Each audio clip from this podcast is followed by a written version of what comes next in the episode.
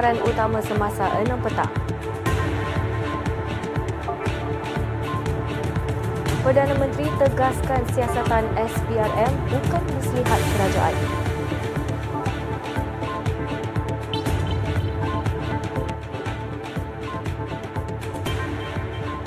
Syarikat Pengurusan Air rugi, tarif air perlu semakan semula.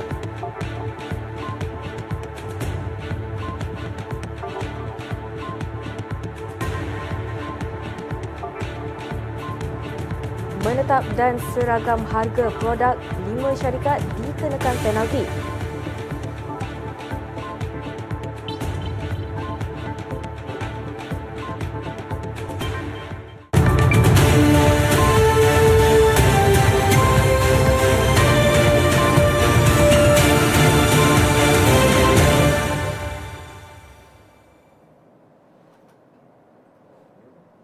Assalamualaikum dan salam sejahtera. Siasatan rasuah membabitkan individu ternama oleh Suruhanjaya Pencegahan Rasuah Malaysia SPRM tidak seharusnya dikaitkan dengan sebarang bentuk muslihat oleh pentadbiran kerajaan ketika ini. Sebaliknya, Perdana Menteri Datuk Seri Anwar Ibrahim menegaskan siasatan itu membuktikan komitmen agensi penguatkuasa rasuah itu dalam menjalankan siasatan tanpa mengira latar belakang individu atau dipengaruhi pihak tertentu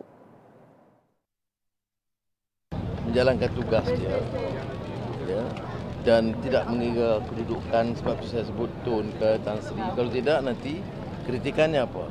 Yang ikan-ikan kecil ni ditangkap. Yang kepala-kepala tak boleh disentuh. Bila disentuh masih ada yang pertahankan. Ha, dan gunakan pengaruh dan media terutama media sosial untuk pertahankan. Biarlah siasatan dibuat. Dia rahsia umum seorang yang menggondol kekayaan begitu besar. Biar ada siasatan. Jadi supaya pemimpin jangan dilihat sebagai uh, melindungi ya, perasaan-perasaan besar. Jadi itu tanggungjawab SPRM jalankan tugas siasatan. Dan jangan buat tafsiran. Mas, setiap kali kita sentuh orang besar, maknanya ada muslihat. Jadi kalau orang kecil ribuan kita sentuh, tak ada apa-apa. Jadi sistem apa macam itu kita bukan mewakili satu sistem yang bobrok.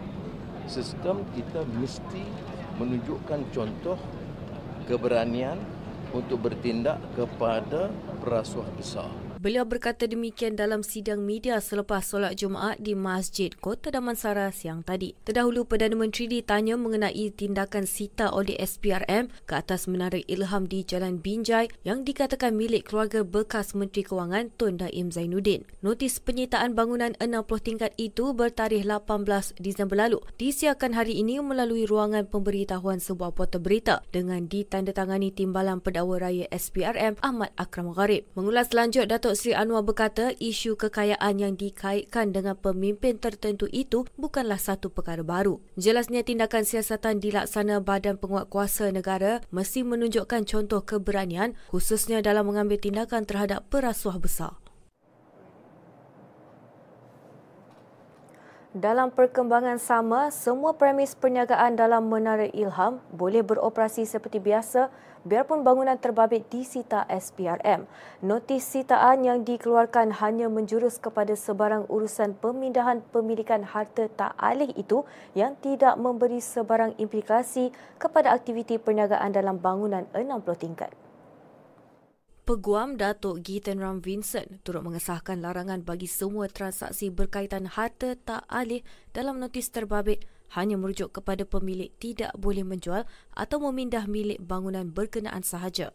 Notis mengikut Seksyen 38 Kurungan 1 Akta SPRM 2009 itu ditujukan kepada pendaftar hak milik, pejabat pengarah tanah dan galian wilayah persekutuan. Menara Ilham yang dikatakan milik keluarga bekas Menteri Kewangan Tun Daim Zainuddin itu turut menempatkan hotel, pejabat dan galeri lukisan.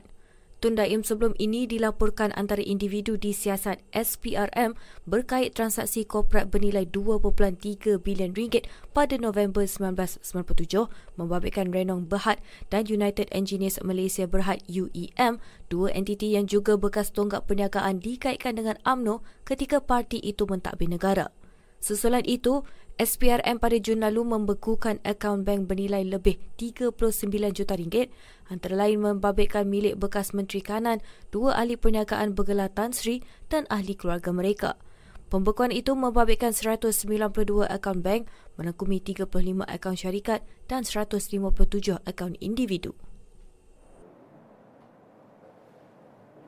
Syarikat pelaburan berkaitan kerajaan dan syarikat berkaitan kerajaan perlu menggembling tenaga untuk menyokong aspirasi negara menjadi destinasi pelaburan dan hub ekonomi Islam bertaraf bertaraf dunia.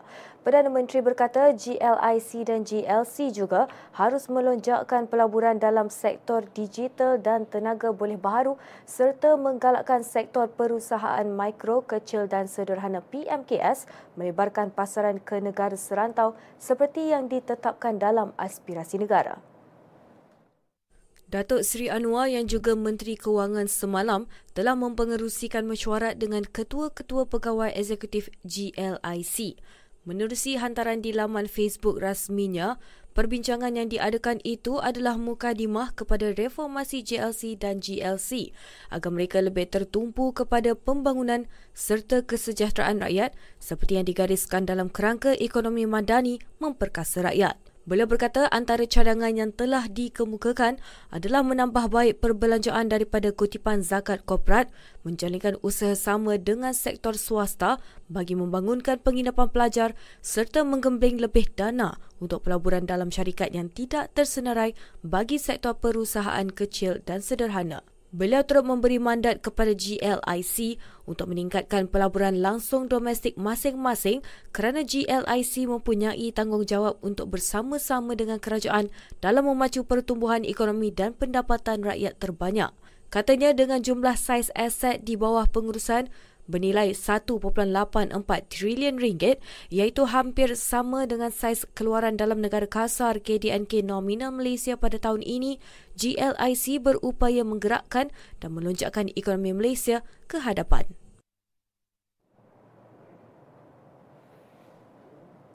Lima syarikat pengeluar makanan haiwan ternakan dikenakan penalti bernilai 415.5 juta ringgit selepas didapati bersalah menetap dan menyeragamkan secara bersama harga produk mereka bagi ayam untuk pasaran tempatan.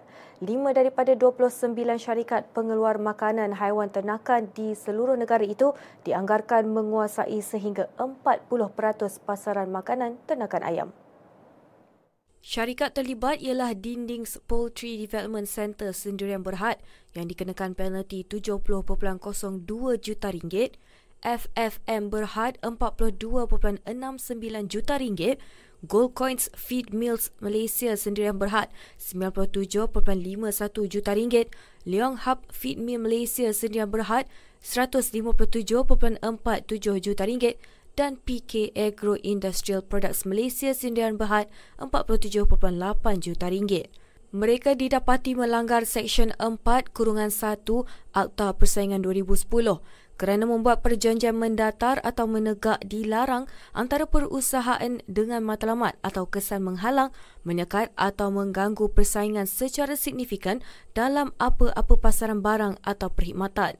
Kelima-lima perusahaan itu didapati bersalah kerana berpakat menaikkan harga makanan ternakan ayam menerusi beberapa platform termasuk hubungan kait rekod komunikasi bersama pengurusan tertinggi, nota mesyuarat dan keterangan saksi di antara Januari 2020 hingga Jun 2022. Suruhanjaya Persaingan MyCC dalam keputusannya berkata, Wakil perusahaan terbabit menghadiri mesyuarat Persatuan Pengeluar Makanan Ternakan MFA yang mencadangkan terdapat perjanjian dan atau amalan bersama mengenai kenaikan kuantum harga makanan ayam biarpun tidak direkodkan secara rasmi. Sementara itu, MyCC turut mengenal pasti berlaku kenaikan antara RM1 hingga RM4 bagi setiap guni makanan ayam seberat 50 kg sepanjang tempoh berkenaan. Sehubungan itu, semua perusahaan terbabit turut diarah menjalani perintah berhenti atau hentikan selain menghantar laporan bulanan harga makanan ayam mulai Julai 2022 serta melaksanakan kajian dan pemerkukuhan program latihan pematuhan. Semua perusahaan itu juga diarah melaksanakan program pematuhan selain melakukan pengiktirafan pelanggaran undang-undang persaingan sebagai salah laku.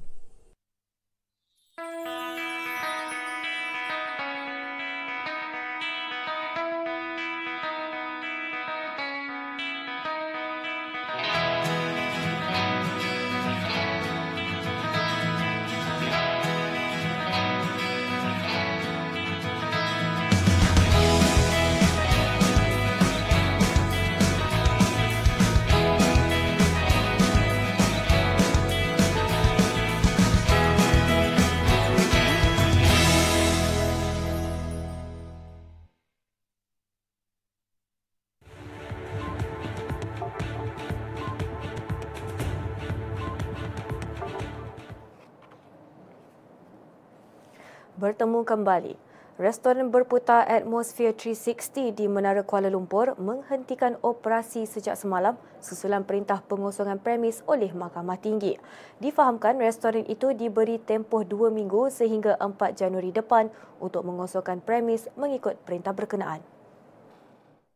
Pada 5 April lalu, Hydro Shop Sendirian Berhad dan seorang pengarahnya didakwa di dua mahkamah session berasingan atas dua pertuduhan termasuk menawar rasuah RM500,000 setahun selama 15 tahun kepada seorang ahli perniagaan bagi faedah bekas Menteri Komunikasi dan Multimedia Tan Sri Anwar Musa.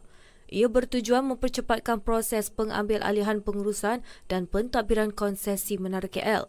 Bagaimanapun, Pengarah Hydroshop Sendirian Berhad, Datuk Abdul Hamid Sheikh Abdul Razak Sheikh, 49 tahun mengaku tidak bersalah selepas pertuduhan itu dibacakan di hadapan Hakim Suzana Hussein dan Rozina Ayub. Mengikut pertuduhan, Hydroshop Sendirian Berhad didakwa melakukan kesalahan kerana seseorang yang bersekutu dengannya iaitu Datuk Abdul Hamid Sheikh secara rasuah menawarkan wang RM500,000 setahun selama tempoh itu kepada Datuk Tan Serley 60 tahun bagi faedah Tan Sri Anwar dengan niat untuk memperoleh perniagaan iaitu pengurusan dan pentadbiran konsensi Menara KL. Datuk Abdul Hamid Sheikh pula berdepan tuduhan menawarkan kepada individu sama suatu suapan iaitu RM500,000 dalam tempoh sama sebagai dorongan kepada bekas menteri itu melakukan suatu perkara dicadangkan iaitu mempercepatkan proses pengambil alihan pengurusan dan pentadbiran konsesi Menara KL oleh Hydroshop Sendirian Berhad. Ibu kepada kanak-kanak perempuan berusia 2 tahun 3 bulan yang maut selepas 8 jam ditinggalkan dalam kenderaan didakwa di Mahkamah Session Petaling Jaya siang tadi. Bagaimanapun, tertuduh Nur Sari Fardiana Muhammad Amran, 38 tahun, mengaku tidak bersalah sebaik pertuduhan dibajakan jurubahasa di hadapan Hakim Dr. Syahliza Warno.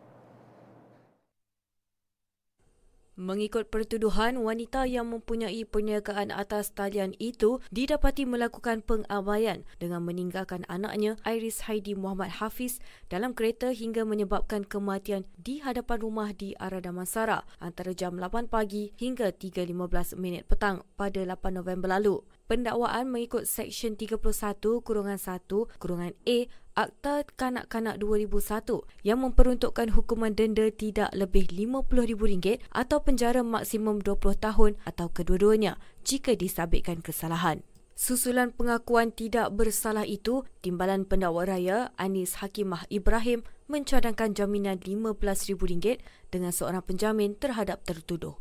Bagaimanapun, peguam tertuduh Datuk Hanif Hassan memohon jaminan RM5,000 selepas menyifatkan cadangan jaminan pendakwaan terlalu tinggi. Mendengar rayuan kedua-dua pihak, Dr. Syahliza kemudian membenarkan tertuduh diikat jamin RM7,000 dengan seorang penjamin serta syarat tambahan seperti dicadangkan pendakwaan selain menetapkan 30 Januari depan untuk sebutan semula kes. Sebelum ini, media melaporkan wanita itu menghantar dua anaknya ke sekolah berhampiran dan seterusnya ke tadika berdekatan untuk menghantar mangsa jam 7 pagi pada hari kejadian. Ibu mangsa berhenti sekejap sejurus tiba di tadika untuk menyelesaikan urusan perniagaan dalam talian hingga terlupa menurunkan mangsa di lokasi berkenaan. Kemudian ibu mangsa terus pulang ke rumah dan hanya menyedari mangsa berada dalam kereta pada jam 3.35 petang dalam keadaan tidak sedarkan diri. Bapa mangsa membuat panggilan kecemasan memberi rawatan awal kepada mangsa sehingga pihak ambulans dan polis tiba di tempat kejadian. Bagaimanapun kanak-kanak itu disahkan sudah meninggal dunia.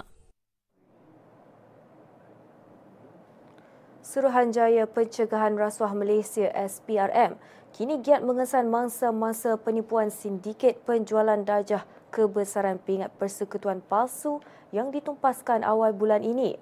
Difahamkan mangsa-mangsa ini telah diperdaya oleh seorang lelaki yang juga pemegang jawatan utama dalam sebuah pertubuhan bukan kerajaan. Lelaki tersebut telah disiasat oleh SPRM baru-baru ini namun agensi penguat kuasa terbabit memerlukan mangsa-mangsa lain untuk tampil membantu siasatan. Dalam pada itu, pengarah kanan bahagian siasatan SPRM, Datuk Seri Hishamuddin Hashim berkata, setakat ini pihaknya telah mengenal pasti tujuh mangsa sindiket tersebut dengan lima daripadanya telah tampil memberi keterangan. Orang ramai yang mempunyai maklumat berkaitan kes ini boleh menghubungi pegawai penyiasat Muhammad Aiman Jamil di talian tertera. Peperiksaan Sijil Tinggi Agama Malaysia STAM 2023 akan dilaksanakan pada 2 hingga 4 Januari 2024 dan 8 hingga 11 Januari tahun depan. Kementerian Pendidikan dalam satu kenyataan memaklumkan seramai 4,058 orang calon yang telah berdaftar dan akan dijalankan di 131 pusat peperiksaan di seluruh negara. Menurut kementerian itu, bagi memastikan kelancaran pengurusan dan pengendalian peperiksaan, seramai 824 orang petugas peperiksaan telah dilantik. Jadual waktu peperiksaan boleh dimuat turun dari laman sesawang lembaga peperiksaan melalui pautan tertera. Kementerian Pendidikan mengingatkan calon supaya membawa dokumen pengenalan diri dan penyataan pendaftaran peperiksaan ke pusat peperiksaan. Selain mematuhi operasi selain mematuhi prosedur operasi standard dan peraturan yang ditetapkan bagi memastikan kelancaran pengurusan pengendalian peperiksaan itu.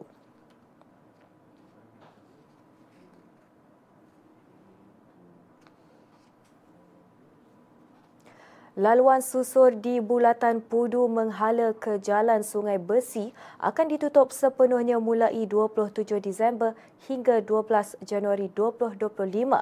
Penutupan jalan itu bagi memberi laluan kerja-kerja merobohkan jambatan susur dan pembinaan semula jambatan di bulatan Pudu menghala ke Jalan Sungai Besi.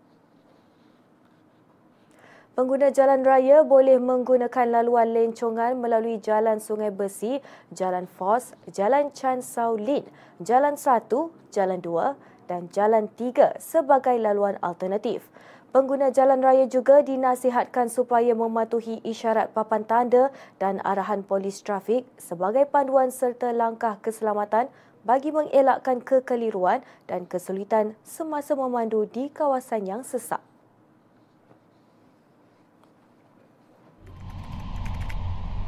Hentikan penyebaran kandungan berbau hasutan. Dekati kedamaian, pupuk persefahaman dan jauhi perbalahan. Bersama-sama kita memupuk semangat perpaduan. Hindari sebarang tindakan yang boleh mencetuskan provokasi kaum. Raikan hari perayaan di Malaysia bersama-sama dengan mengunjungi antara satu sama lain. Selain mengeratkan silaturahim, masyarakat juga dapat memahami dan menghormati perayaan di Malaysia. Sertai aktiviti kemasyarakatan dan sukan bersama-sama. Dan sebaran mesej positif mengenai kepentingan perpaduan oleh media masa. Sekiranya terdapat maklumat kandungan sensitif berbaur agama, bangsa dan institusi diraja atau 3R, laporkan kepada Suruhanjaya Komunikasi dan Multimedia Malaysia SKMM.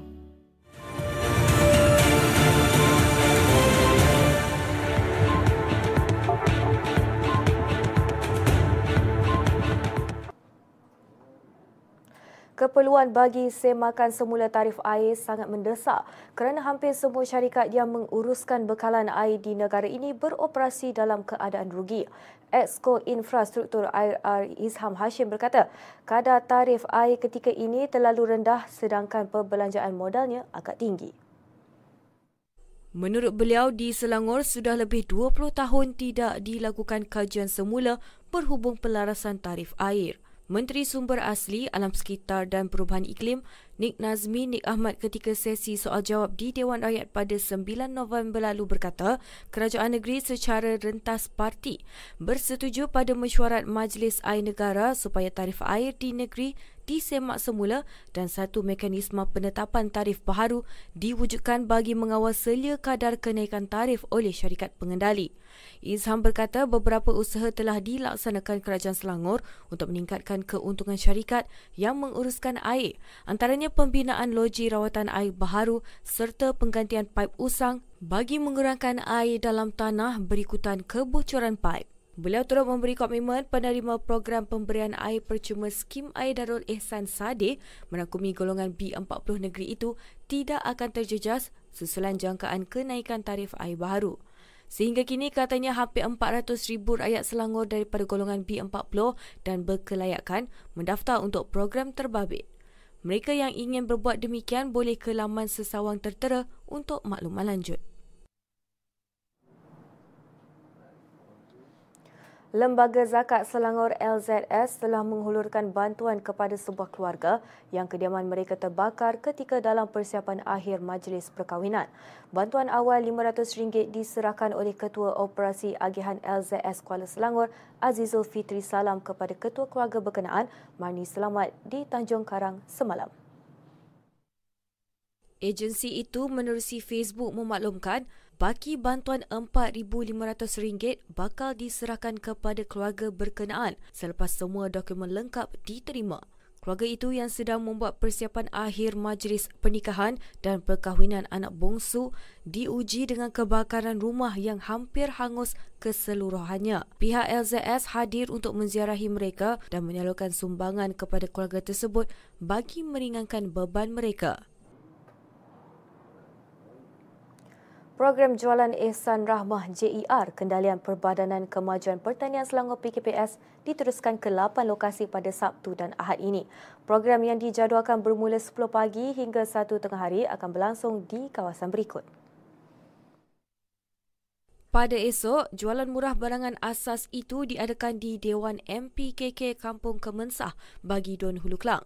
Bangsa Puri Seri Mawar Bandar Seri Putra untuk Don Semenyi Kampung Jambu di Don Balakong dan Dewan MBSA Pulai Seksyen 27A bagi Don Kota Kemuning. Program diteruskan pada Ahad di Pasar Malam Taman Mas untuk Don Dengkil, Kampung Kebun Bunga di Don Batu Tiga, Padang Permainan Taman Wang Seceras di Don Dusun Tua dan Surau Haji Osman Sungai Ingat bagi Don Morit. JER menawarkan ayam standard RM10 seekor, daging pejal segar RM10 setiap pack, telur grade B RM10 sepapan, ikan kembung RM6 setiap pack, minyak masak 5kg RM25 dan beras 5kg RM13. Selain menganjurkan jualan murah di lokasi terpilih setiap hari kecuali Jumaat dan cuti umum, PKPS turut menandatangani Memorandum Persefahaman MOU dengan segi fresh bagi memperluas capaian kepada penduduk setempat.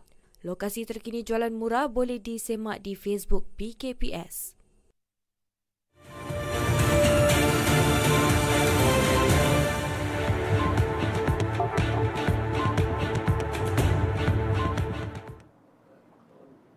Kita ke perkembangan sukan.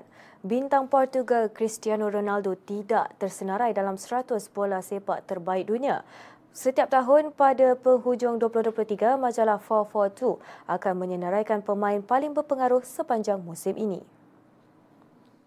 Legenda Real Madrid itu berjaya menyumbat 34 gol dan membuat 12 umpanan gol dalam 41 penampilan bersama Al Nassr sejak menyertai kelab tersebut pada Januari tidak lagi dianggap pemain terbaik dunia. Pemain seperti Vinicius Junior, Jude Bellingham, Muhammad Salah dan Harry Kane semuanya disenaraikan dalam 100 terbaik namun nama pemenang Ballon d'Or 5 kali Ronaldo tersingkir. Senarai 100 pemain terbaik itu diungguli pemenang treble Erling Haaland dari Norway. Haaland berjaya menyumbat 52 gol dalam 53 perlawanan bagi semua pertandingan pada musim sulungnya di Etihad dan memenangi kejuaraan EPL, Piala FA Inggeris dan Liga Juara-Juara bersama Manchester City. Liverpool dan Arsenal akan bertarung untuk merebut tahta English Premier League ketika perayaan Christmas apabila mereka bertembung malam esok. Kedua-dua pasukan berpeluang untuk menjarakkan kedudukan dengan juara bertahan Manchester City yang berada di kedudukan keempat Liga. Arsenal yang menghuni tangga teratas Liga dengan 39 mata daripada 17 perlawanan, satu mata di hadapan Liverpool dengan 38 mata. The Reds berpeluang melebarkan jurang mata dengan City kerana mereka akan beraksi dua kali sebelum penyandang juara itu kembali bermain dalam EPL. Namun selepas seri 0-0 di laman sendiri menentang Manchester United hujung minggu lalu, meresahkan pengurus pasukan Liverpool, Jurgen Klopp. Tahun lalu, skuad kendalian Pep Guardiola berjaya mengejar pendahulu Liga Arsenal dan akhirnya mengatasi mereka untuk memenangi kejuaraan EPL buat Manchester City kali ketiga berturut-turut.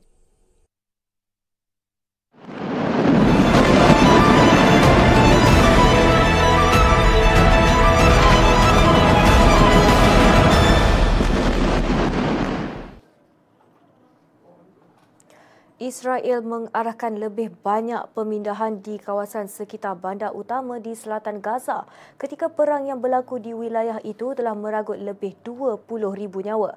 Pejabat Pertubuhan Bangsa-Bangsa Bersatu bagi Penyelarasan Hal Ehwal Kemanusiaan OCHA berkata Israel turut mengeluarkan peta menunjukkan kawasan baru meliputi 20% bandar Khan Yunis yang ditanda untuk pemindahan. Menurut OCHA, Sebelum pertempuran meletus, kawasan itu menempatkan kediaman yang diduduki lebih 110,000 orang. OCHA juga memaklumkan kawasan itu termasuk 32 pusat perlindungan menempatkan lebih 140,000 pelarian yang sebahagian besarnya dipindahkan dari utara wilayah berkenaan. Sementara itu, Ketua Tabung Kanak-Kanak Pertubuhan Bangsa-Bangsa Bersatu UNICEF turut memberi amaran bahawa ketiadaan sumber air minuman yang selamat di Gaza boleh mengancam nyawa dan menyebabkan lebih ramai kanak-kanak berisiko dijangkiti penyakit. Pengarah eksekutifnya Catherine Russell berkata, kekurangan akses kepada air bersih kini umpama hidup dan mati buat kanak-kanak di Gaza yang hampir tidak mempunyai air untuk diminum. Majlis Keselamatan Pertubuhan Bangsa-Bangsa Bersatu PBB sekali lagi menangguhkan undian untuk resolusi yang beberapa kali tergendala mengenai perang di antara Hamas dan Israel. Resolusi dijadualkan diundi pada hari ini walaupun Amerika Syarikat yang sebelum ini menentang beberapa cadangan ketika penggubalan resolusi itu berkata negara itu bersedia untuk menyokongnya. Selepas beberapa hari tertangguh, Versi draft terbaru itu turut menyeru langkah segera untuk membenarkan akses kemanusiaan yang selamat dan tanpa halangan serta mewujudkan keadaan untuk pemberhentian permusuhan mampan. Bagaimanapun, Kandungan dalam draft itu tidak menggesa konflik terbabit dihentikan serta-merta. Dalam pada itu, perbalahan diplomatik di ibu pejabat PBB di Manhattan, New York telah menyebabkan undian ditangguhkan beberapa kali pada minggu ini dan situasi itu berlaku ketika keadaan di Gaza semakin memburuk dengan angka kematian terus meningkat. Berita itu tadi mengakhiri semasa 6 petang. Sebelum berpisah, kami tinggalkan anda dengan aktiviti Perdana Menteri Datuk Seri Anwar Ibrahim yang telah makan tengah hari bersama penduduk dan solat Jumaat di Masjid Jamik Kota Damansara hari ini. Hadir sama Datuk Menteri Besar Datuk Seri Amiruddin Syari dan Ahli Dewan Negeri Kota Damansara Muhammad Izwan Ahmad Kasim. Dengan itu, saya Rafiqah Rauf. Assalamualaikum dan selamat berhujung minggu.